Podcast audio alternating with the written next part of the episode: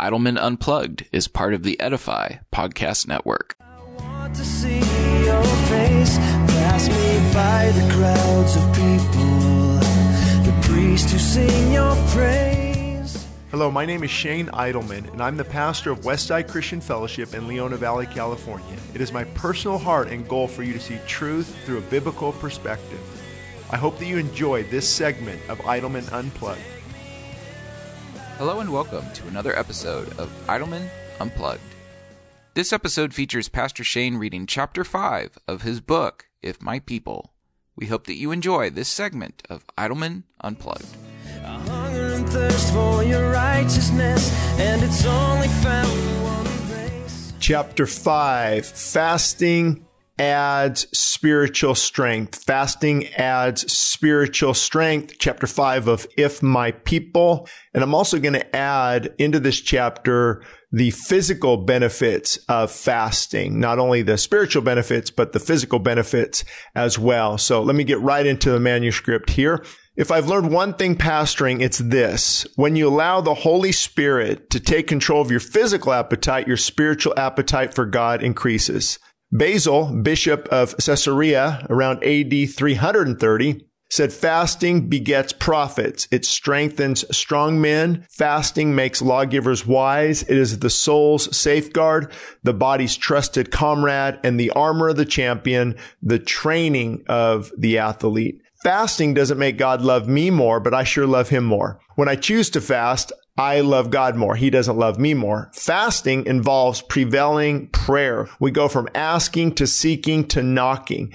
It's been said that fasting meets all the requirements of 2 Chronicles 7:14. It certainly involves humility, prayer, seeking God, and turning from sin. Fasting also adds spiritual strength to our lives through the discipline it takes to fast.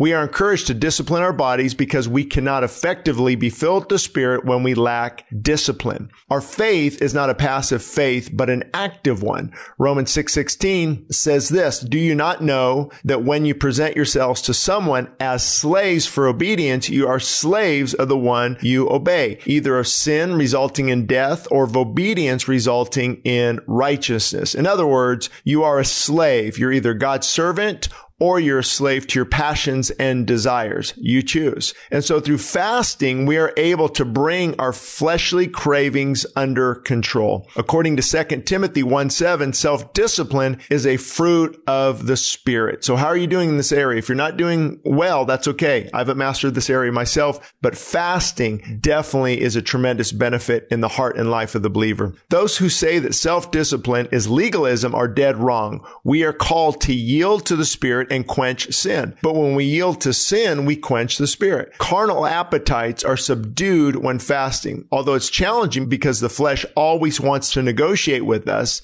it says, can't we meet in the middle? Don't completely remove food. That's too extreme. Now to interject here, food is not bad. Obviously, all things could be taken in, in thankfulness to God. He gave us food for a reason. Obviously, we need it. It's a good thing. But when it becomes our master and we are its slave and we are addicted to it and we look to it for comfort and we have to have it. Uh, it becomes a, a form of idolatry and king's stomach needs to be dethroned from time to time. And fasting is clearly biblical. It's taught throughout all of the Old Testament and in the New Testament. Jesus said, when you fast, not if you fast. And he also said, when you fast, don't appear like the hypocrites do that you're fasting. And when the bridegroom is taken away, my disciples will fast. And to my knowledge, he has not returned. Self-control is also required for leadership. In Titus 1-8, Paul adds that a leader must be self-controlled, upright, holy, and disciplined.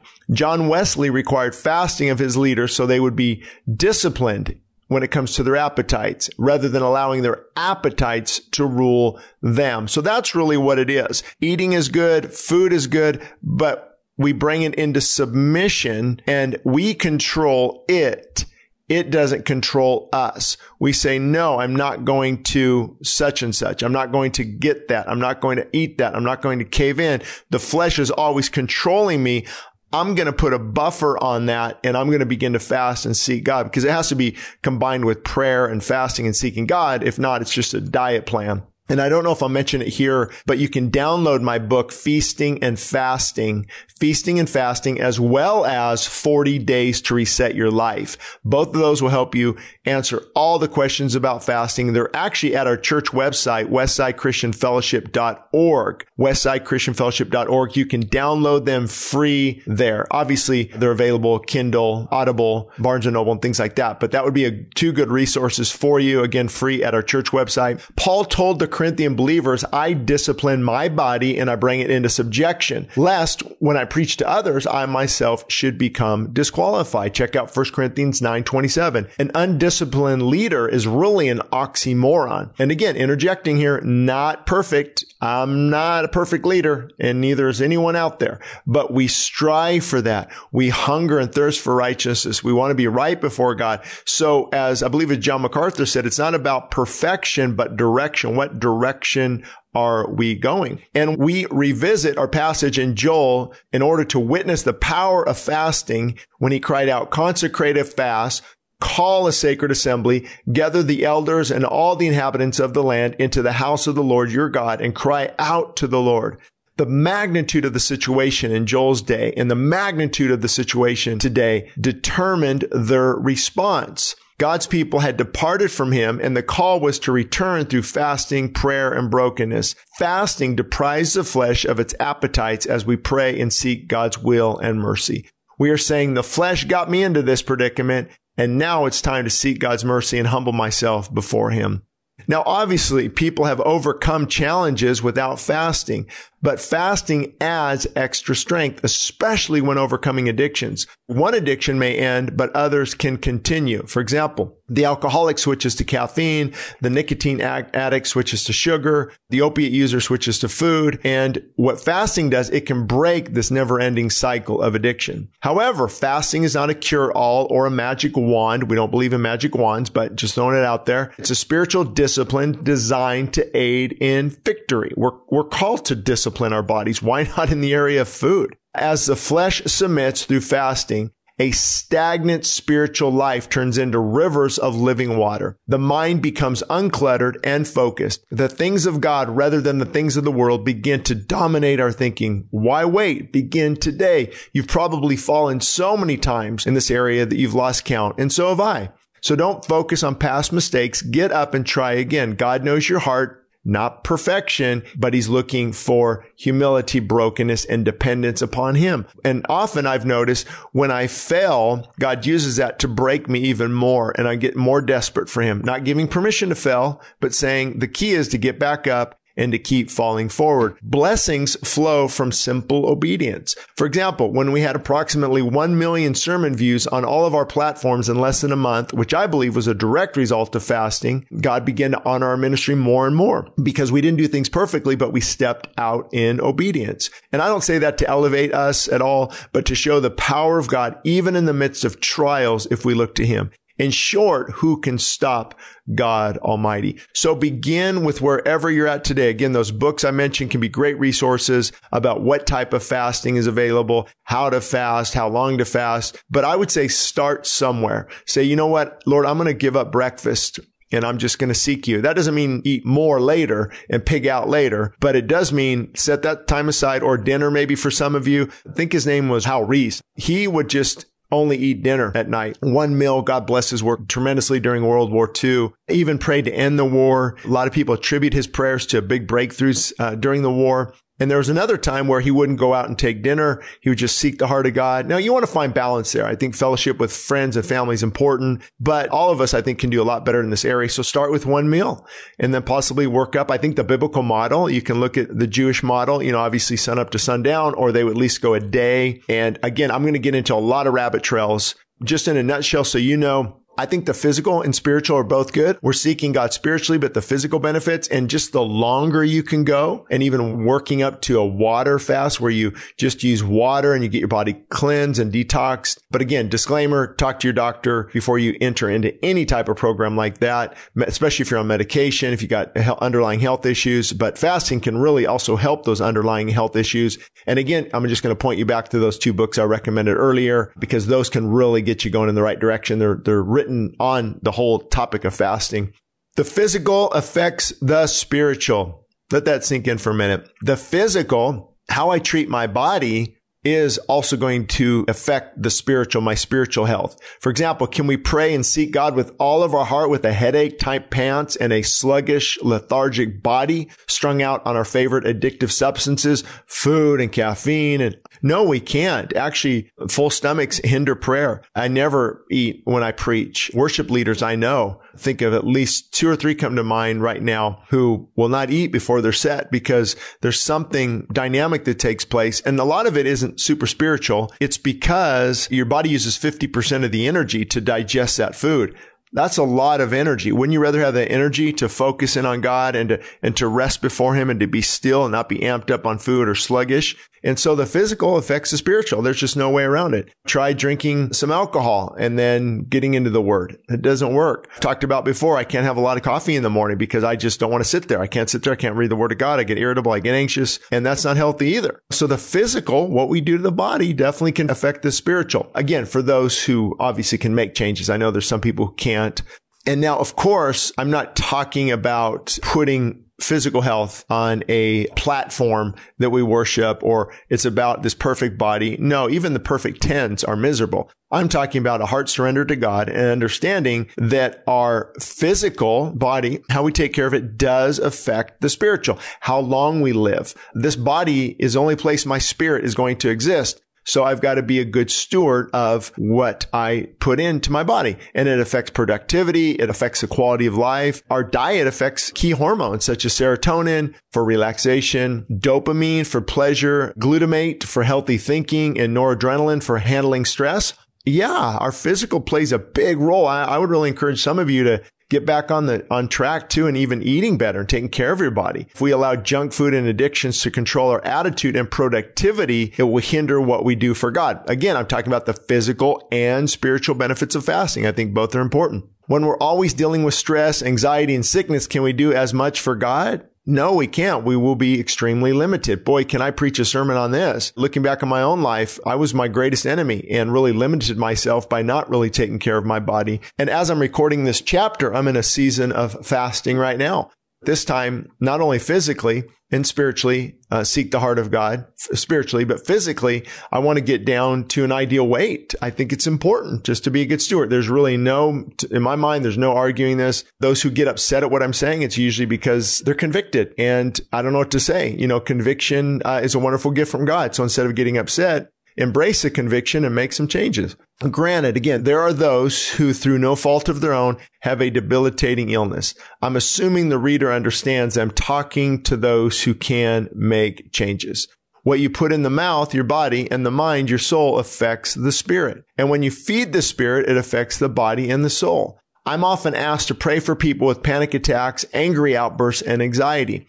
Now that can be done. God honors prayer and I'm happy to do that. But are we opening the door to these things by not halting and giving up highly addictive things like caffeine and tons of sugar and maybe an opioid addiction, a medication, nicotine habits? I mean, you, you look at everything I just mentioned, minus sugar possibly is a drug, but sugar can act like a drug, especially when it's above moderation. Look at what's in your ketchup and your bread. And we got to definitely make some serious changes. Are we hooked on these things or are we renewing our minds by meditating on the word of God and spending time in prayer. The physical affects the spiritual and the spiritual affects the physical. Much of the healing, believe it or not, that I've witnessed over the years was the result of renewed stewardship of the body. Isn't that amazing? Taking care of our body. And we also know that many emotions such as anger, bitterness, and jealousy are toxic to the body. Health also involves healthy emotions. For example, having a forgiving, loving, joy filled heart does wonders for the body. Serotonin, for example, is increased when the heart is right. And this critical chemical also is affected by diet and exercise. Did you catch that? Serotonin is also affected by our diet and moving. The thing, here's a big deal about exercise. God created us to move and to work and to be active. That's how he created us. So if we're not fulfilling how we were created and we're just becoming lazy, I believe that needs to be repented from and worked on and start moving in the right direction. and get out there and get that body moving. It feels so much better. The body operates better. And that's why there's a big deal, a big push for exercise. It really affects the body because that's how we were designed. We were not designed to carry all this extra weight and be lethargic. It, it impacts our mood at a very deep level. Anybody want to be in a better mood? Hello. All of these things that I'm talking about contribute to an overall state of well-being. Unless God calls you to fast immediately, and he may, he may be doing that right now. At a minimum, wean yourself off of coffee, strong black tea, soft drinks, nicotine, sugar, processed food before jumping into a fast. It will aid your success. Granted, the week or so you're doing that, the 10 days you're doing that, I often tell people take about 10 days. It's not going to be easy. Actually, what I've noticed getting off of all that and even still being able to eat is harder harder than going into a water fast, just drinking water only. Because when you do that and your body's fairly clean, you're not withdrawing from caffeine and all the sodium and processed foods. There's chemicals in processed foods that they put in there to make them highly addictive. And so fasting is really not that bad. What's bad about it, what's hard is you're getting off of all that addictive stuff. So if you have time, unless God's convicting, start immediately, get off all that stuff. No caffeine. It's going to be hard. Food, clean diet, maybe minimal food, maybe intermittent fasting. And then you jump in right into water type fasting, much, much easier. So I, I encourage people to prepare themselves by getting their body and mind ready. As I said my book, Feasting and Fasting, most choices lead either to the filling of the spirit or to quenching and grieving him. Giving into one area of weakness lowers our defense in other areas. This aligns aligns with 1 Peter 2:11 in which Peter urges his readers to abstain from fleshly lust which war against the soul. So what I'm going to do is I've got a fasting journey as I authored this book, If My People and I think a lot of this material is in those other two books I recommended. So I'm just going to point you to those or even the ebook version of this one. If my people, you can skip to my fasting story and, and what I went through, what I did. I think that would be really helpful. But I'm going to hop now to the second part or the next part. Physical health is important too. I talked about this briefly, but I think this is important. I often wonder how many diseases could be prevented and or reversed by even partial fast and eating clean and eating less. I mean, you look at as a person gets older, you don't see a lot of overweight people in their 70s. You can look at Walter Longo at USC, fasting mimicking diet. He's a professor of longevity. You can study a lot of what these guys write, what comes out, what they publish, and just see that we are eating too much and we're eating too much of the wrong things. Even multiple sclerosis, for example, is a disease where the immune system slowly consumes the protective sheath that covers the nerves. Can this happen because the body's kept in a toxic state and not allowed to heal? Absolutely. What about Parkinson's? Alzheimer's? These are deteriorating diseases and what happens is they are affecting the brain and the brain tissue has fewer and fewer nerve cells and the connections become damaged and diseased and toxic. There's a lot of buildup from the foods we consume and even the things we inject into our body. And so fasting can really help to clean this. So could fasting, while one is consuming life building food, at other times reverse or prevent some of these illnesses? Absolutely. The studies are remarkable. Fasting doesn't cure any disease or it doesn't heal you. What it does, it allows the body now to begin the healing process. And so now I don't have all this energy going to digest and assimilate food. I don't have all this energy now dealing with toxins. I just ate a huge meal of partially hydrogenated oils, sodium nitrates, emulsifiers, and food coloring and additives and tons of sugar tons of byproducts of processed foods that are not good, not healthy, no life in the food, no sustenance that my body can absorb in regard to vitamins and minerals and nutrients. And so now my body has to deal with all that and the toxic effect of that. And so fasting is a season of, of getting rid of all that. Now, if you fast and decide to, don't go back to that old nature and begin to consume all those things again, because that can really kill all the results that you experienced. And for example, a five day fast, just drinking water does wonders for the body. And the current thought in the fitness world is that we need to at least go five days for the benefits of fasting. Something like autophagy kicks in. Again, I won't go into it here. I have it in those other resources I recommended. Apoptosis, brain derived neurotrophic factor, where your brain really begins to develop certain proteins that can prevent against Alzheimer's and Parkinson's. And so it's just amazing. And that's what is so amazing to me. The spiritual benefits of fasting are enormous, but the physical benefits, anytime God calls you to do something spiritually, the physical benefits are also going to be just incredible. So let me just give a conclusion here. The spiritual benefits are fasting. What you're doing is and, and there's some questions around the verse, you know, where, where Jesus said, you know, this kind does not come out except by prayer and fasting. Some manuscripts have it, some manuscripts don't. Let's assume the early church fathers taught it and believed on it. And there is certain demonic elements in the life of a believer that I believe they're strongholds. And sometimes those strongholds, a stronghold can be like a wall, like a, tower. Sometimes they come down brick by brick by brick, sledgehammer. Imagine a sledgehammer just knocking at that stronghold. This kind does not go out except by prayer and fasting. Sometimes it might take a few fasts and sometimes you don't see the breakthrough, but you're trusting God. And that's where faith becomes activated upon what you believe in. God, I believe in you. I trust in you. I'm stepping out in faith. So fasting and faith are critical. They actually go together. You can't have one without the other. And it just, Lord, I trust your word. I trust that denying the fleshly appetites and that the flesh is always saying, feed me, feed me. It's saying, feed me so I can destroy you ultimately. And there's nothing good in the flesh. And that's why we have to keep it at bay. The spiritual benefits also, when we tell the flesh no,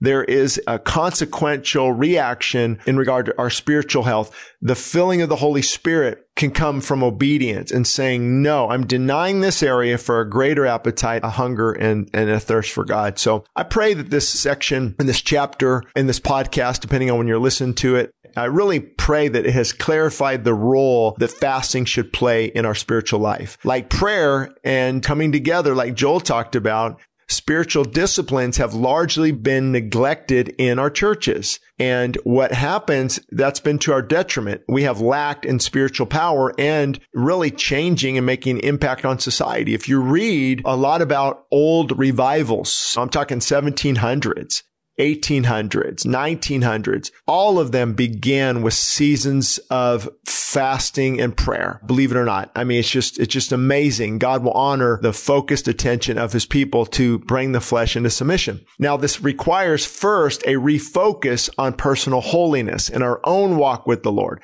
Fasting is not a good work. Okay. It's not like, okay, I'm spiritual here. Look how spiritual I am. That's why Jesus said, you know what? Unless you have to, it's best not to tell people. Obviously, you can tell people. Jesus told, how do we know he fasted or Moses fasted or Ezra or Elisha or Paul? How do we know in much fasting? How do we know that they fasted? before they chose elders? How do we know in Nehemiah? How do we know he, he fasted unless he told us? So I think as long as the heart is right and it's maybe calling a corporate fast or it's, it's to help someone or encourage someone, I think it's okay to tell somebody as long as the heart's right. But then also if it's about being spiritual like the Pharisees, you know, we shouldn't tell anyone except those closest to us. In the end, though, our faith is a personal choice. It's a personal relationship with Jesus and our hope is in Christ and Christ alone. We can't trust. I'm not trusting in fasting and you shouldn't be. It's just a mechanism. It's a tool that God has given us to bring our flesh under submission. It's a very, very wonderful thing when it's used correctly. So hope that helps.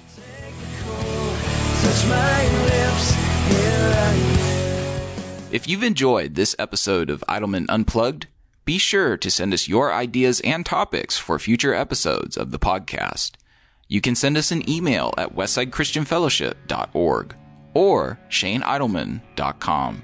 Thank you for listening to us today, and join us again on the next episode.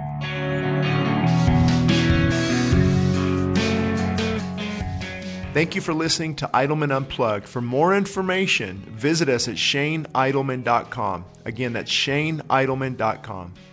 Edify Podcast Network. Edify is a faith inspiring app that brings together thousands of the best Christian podcasts in one place for your listening enjoyment. Cut through the noise and grow your faith by diving into the world's top Christian podcasts today. Download the Edify app for free from the App Store or Google Play, or by going to edify.app. That's E D I F I dot app.